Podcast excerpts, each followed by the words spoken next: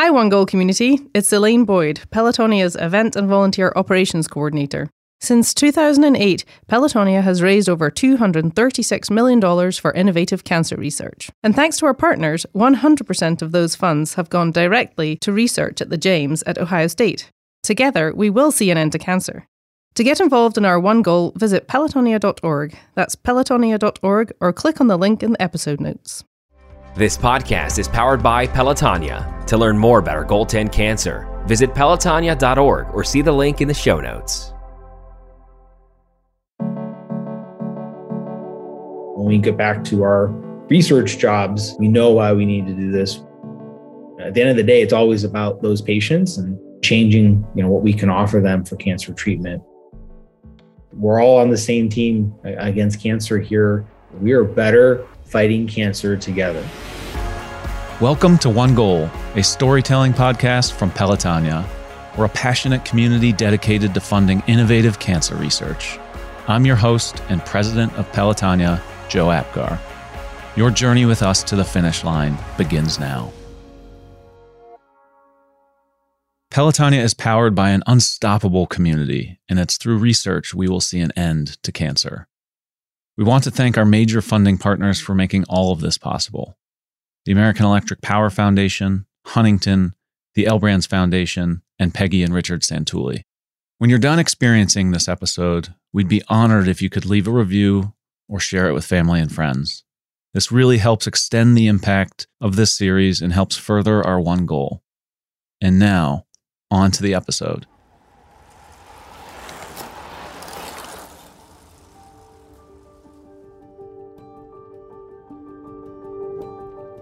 So we are super excited today to have on the podcast Sameek Roychowdhury, a sort of legendary uh, doctor, scientist, all around amazing human being. Works at Ohio State and the James.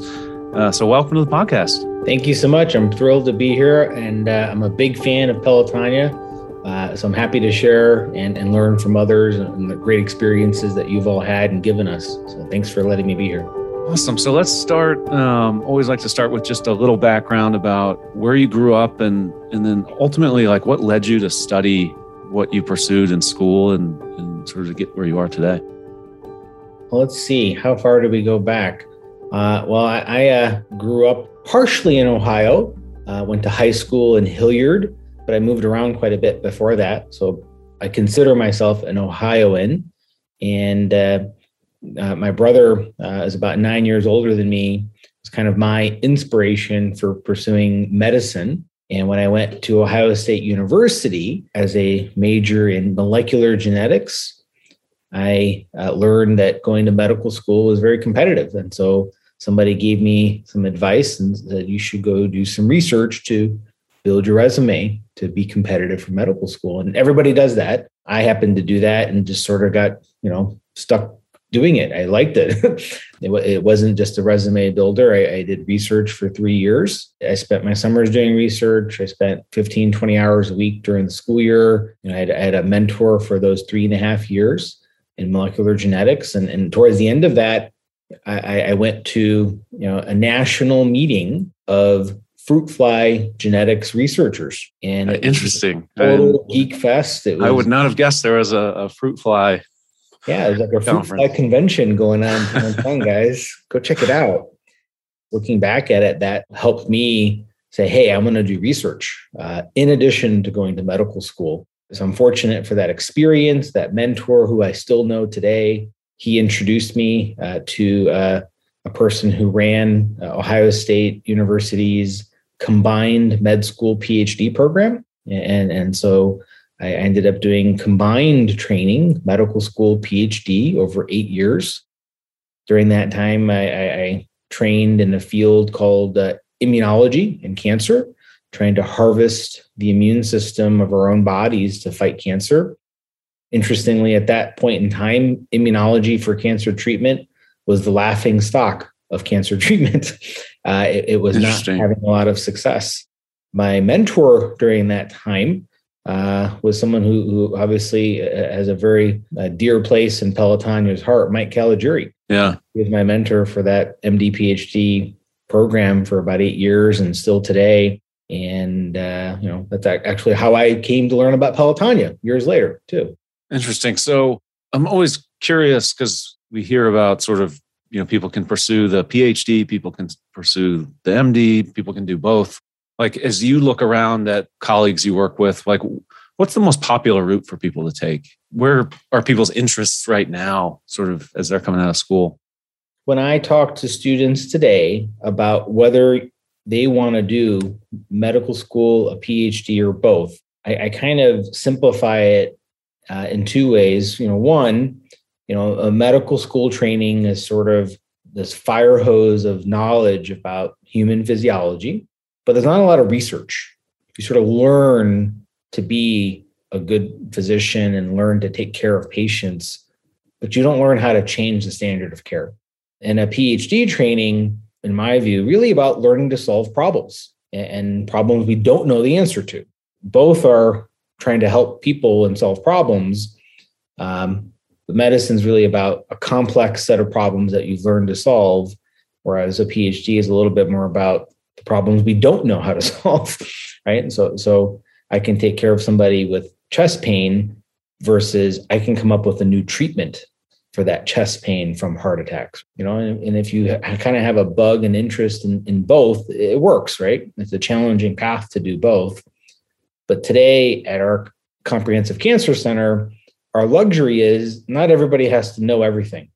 So it doesn't all have to be in one person, but when you do get different types of training, you get different perspectives. Yeah.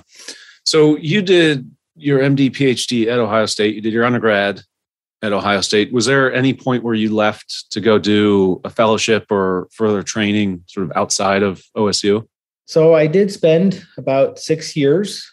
I don't like to talk about it, but I went to a place called the School Up North and I got really good training and I did my internal medicine and medical oncology.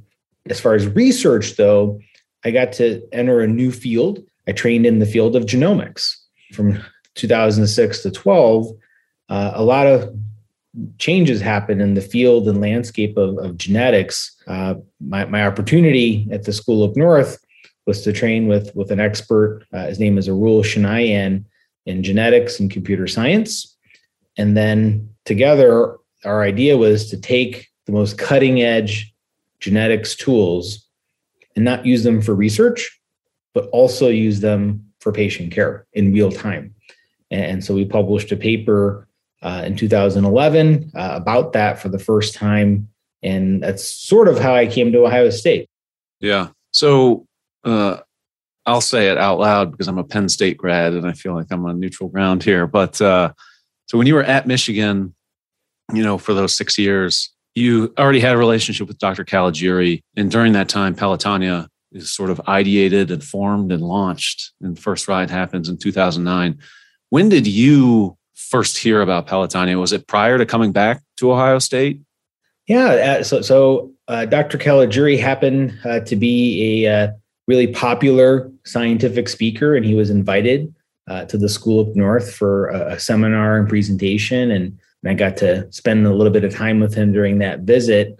And uh, he told me then in, in, in 2010 uh, about this thing called Pelotonia, a grassroots movement, riding your bike, raising money for cancer research. And uh, I said, you know, my parents live in Columbus. I'll come down.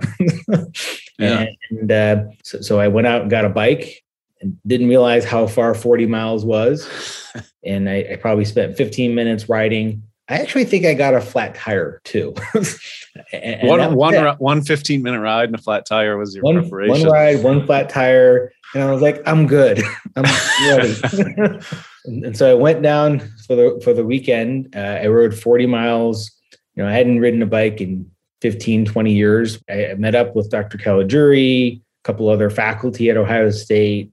Had no idea what I was getting into but I also didn't have any idea of what I was getting into in terms of the movement and the event and the ride. You know, reflecting on that, I'm a little jealous of the new riders today. That first time being at the event, seeing the people on the ride, um, it's still you know a wonderful feeling and experience. But but looking back at that, that was my first time and really special and really painful. I did the ride and then promptly came home and slept off, slept it off um, for about 16 hours. Uh, but obviously, I've come back for more and more uh, each year. The fact that Pelotonia is fundraising and, and bringing dollars for high risk, high reward research from a young investigator, a new faculty perspective, that's huge. So you said something earlier, which was, um, you know, immunology or immuno-oncology was a bit of a, you know, laughing stock of research at the time, sort of years back. At some point, that really began to change. I feel like you probably had a bit of a front row seat to watch that evolve and watch the narrative around that change. And I'm curious what what some of the things were that really started to happen to sort of change the dynamics of that conversation, where immuno-oncology has really become, you know, one of the preeminent topics sort of in uh, the cancer space and ultimately what the launch of the pelotonia institute for immuno-oncology at ohio state sort of meant to you as as a researcher and somebody so passionate about it the idea of using the immune system to fight cancer is not old, but it had been challenging to implement. And before 2010, we knew that there, there was a signal, there was, there was opportunity, uh, a couple of reasons. One, we have this treatment called bone marrow transplant, which is essentially using the immune system to fight cancer and, and it involves giving one person's immune system to another. So we know it works. We know that the immune system can reject cancer. But how do we get your own immune system to reject your cancer rather than borrowing somebody else's, right?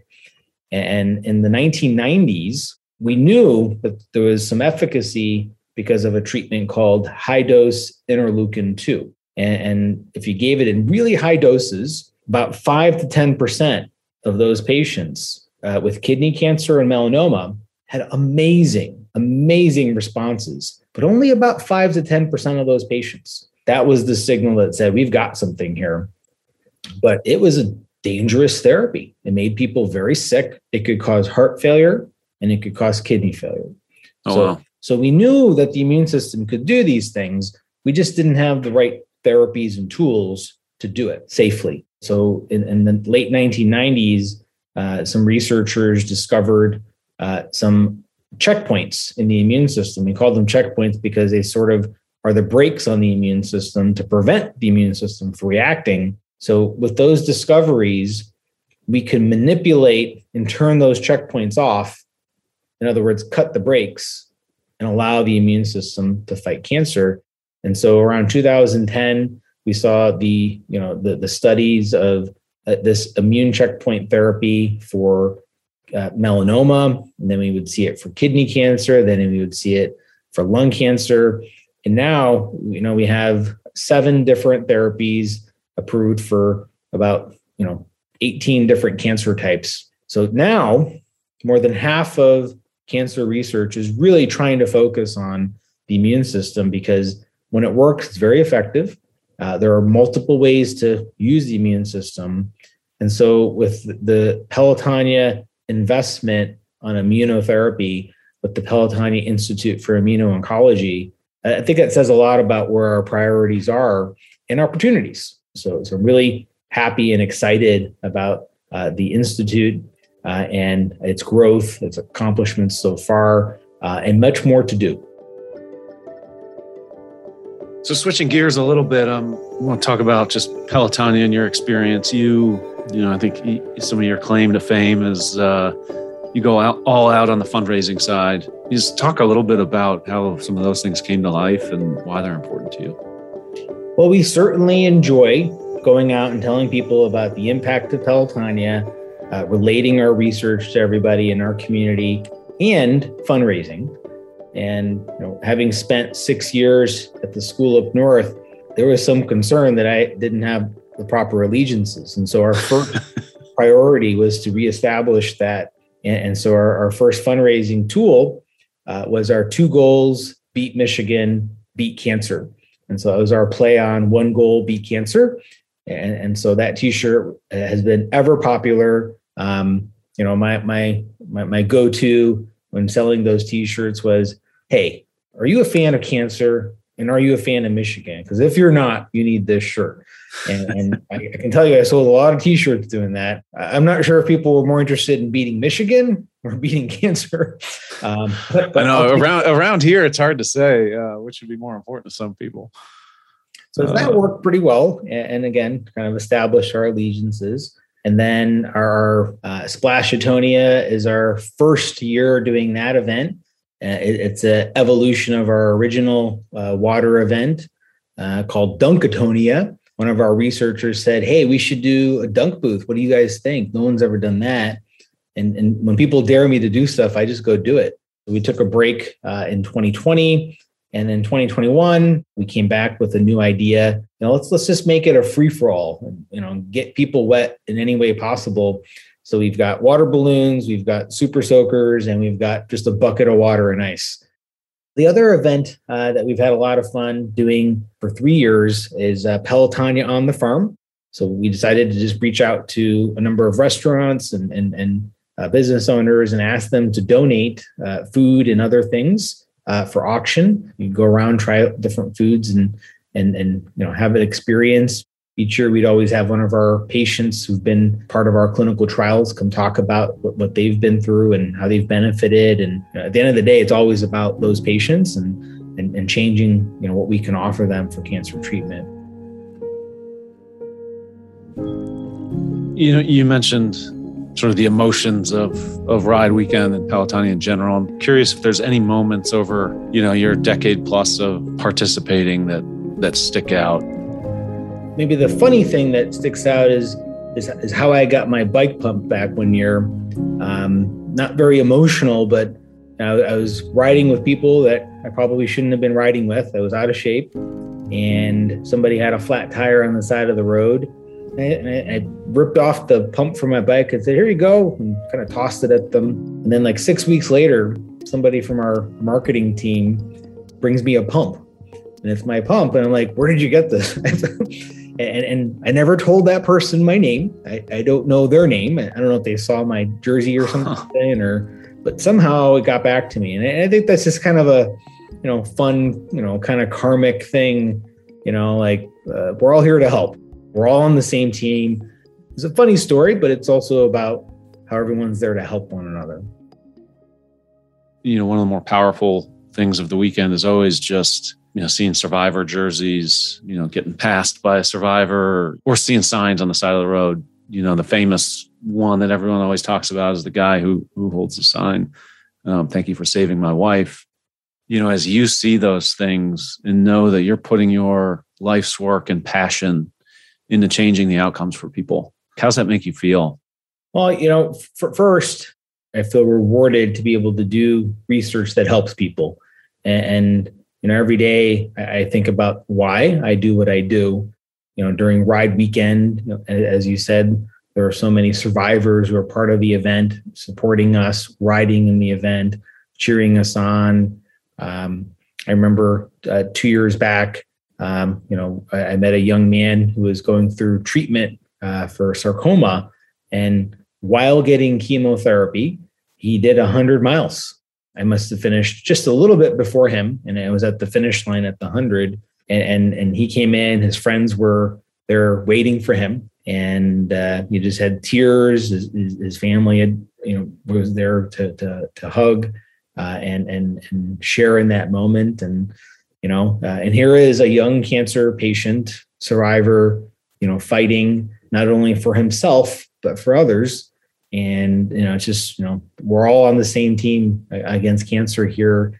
And it's just so powerful to see that um, and, and inspiring as well right? And so when we get back to our research jobs as opposed to our fundraising efforts um, we know why we need to do this. We know what's at stake uh, we know he's counting on us. We know our patients are counting on us to change the way we look at cancer. Something i think about a lot and when i have a chance to talk to you know you or your colleagues and um, there's so much going on sort of in the world of cancer research. Like what's really exciting to you right now? So right now we're working on three novel genetic findings that can help us treat patients better uh, one is for a smart drug uh, that can treat two of these genetic alterations And one of those is for an immune therapy to help ad- uh, treat patients who have a certain genetic alteration. And, and, and we think each of these is going to you know, lead to, to benefits of, of higher than 50%, meaning more than half of those patients are going to benefit and respond, uh, which for most cancer therapies is, is, is huge. And, and so uh, I think that's what I'm pretty excited about. And again, I, I think in, in, some parts of our research and patient community, we sort of think, oh, we know everything. Uh, but there's a lot that we haven't discovered. We have a lot more to do, a lot more to solve, and, and potentially identify better ways to treat patients with cancer. Um, you know, would love to hear about there's any particular sort of patients you've had over over the years. And, you know, one that sticks out, and I know has been shared publicly many times is Rhonda Ball and, and her story. And is what's it mean to you to have relationships like that? So Rhonda has really been an inspiration for our research team. You know, she's happy for us to share this because she knows this can help others. And so when I met her, she had multiple areas of cancer. We could not tell what kind of cancer it was. Uh, and, and we were running out of options. And she had participated in, in our research study uh, of genomics, meaning we could look at the genetics of her cancer and we looked at it more than once. And so on our first look at her genetics, we, we didn't notice something that could be helpful. But when we looked again, we found that she had this pattern of many mutations. And that was unusual. And it turns out if you have lots of mutations, uh, that you might be more susceptible to benefit from immune therapies. And so we were able to study that. We were able to use that to qualify her for a clinical trial and two years through that trial, her tumors responded, they disappeared. She put her weight back on. She finished the therapy after two years in, in intravenous treatment of immune therapy. And still today, um, now three years after completing her last treatment, she's cancer free. Um, That's incredible. Somebody who might have been told by her first doctor that she had perhaps six months on average for her type of cancer. And and that was through research it was through genetics it was through computer science. And the clinical trial that she was part of helped get this therapy approved. Uh, and it was the first time that a drug was approved for a genetic alteration she inspired us to study this further so we developed a diagnostic test we got a grant from the national institutes of health we published maybe six or seven papers on this topic and continue to do research on this topic and, and so this combination of genetics and immunotherapy uh, continues to be a theme in our research lab. When we talk about the novel gene we're studying now and trying to write a clinical trial for, uh, we've been working on this for the past six months. I, I can't tell you how many times I say, this is like Rhonda Ball, guys. And you know, I may pitch this idea to 10 different drug companies and they may all say no uh, but we will keep moving forward uh, because we know uh, better than they do what this could mean to someone like Rhonda. And as you know, as you think about the quote unquote future and you know, pretty easy to look close to home, you know, at Ohio State and the James and see uh, the Pelotonia Fellowship Program that's really come to life, you know, over the last decade. And how do you approach, you know, mentoring uh, the young students that are just getting into into research? The Pelotonia Fellowship Program is so special and important for cancer research because it specifically targets our youngest scientists and supports them to go pursue their new ideas. Most grants are for principal investigators, for faculty, and what we call postgraduate or postdoctoral researchers. You don't find support for this youngest generation of scientists. And, and they're important because, well, they grow up to become the other ones, right? Right. Yeah. So supporting them early is important towards this career path to focus on cancer. Uh, second, they're not biased by everything the rest of us have thought and, and learned, right? So they're going to come up with new ideas to try to look at our problems in a different way. And, and that's critical because that's innovation. It's not that you couldn't do that at age 30 or 40 or 50, but it, it's sort of accelerated by, by just by the nature of having a young point of view. So the fellowship program is, is just outstanding because there's just really nothing else like it and, and, so unique uh, to Pelotonia. Uh, we'll end with sort of a final question, uh, sort of a, a simple question for you personally. What does Pelotonia mean to you? Pelotonia means community, and that's you know my personal view and feeling and definition. It's also the real definition, in a way, right? When you're riding, you know, you are more efficient riding together, and, and that's what Pelotonia is as a team to fight cancer. We are better fighting cancer together.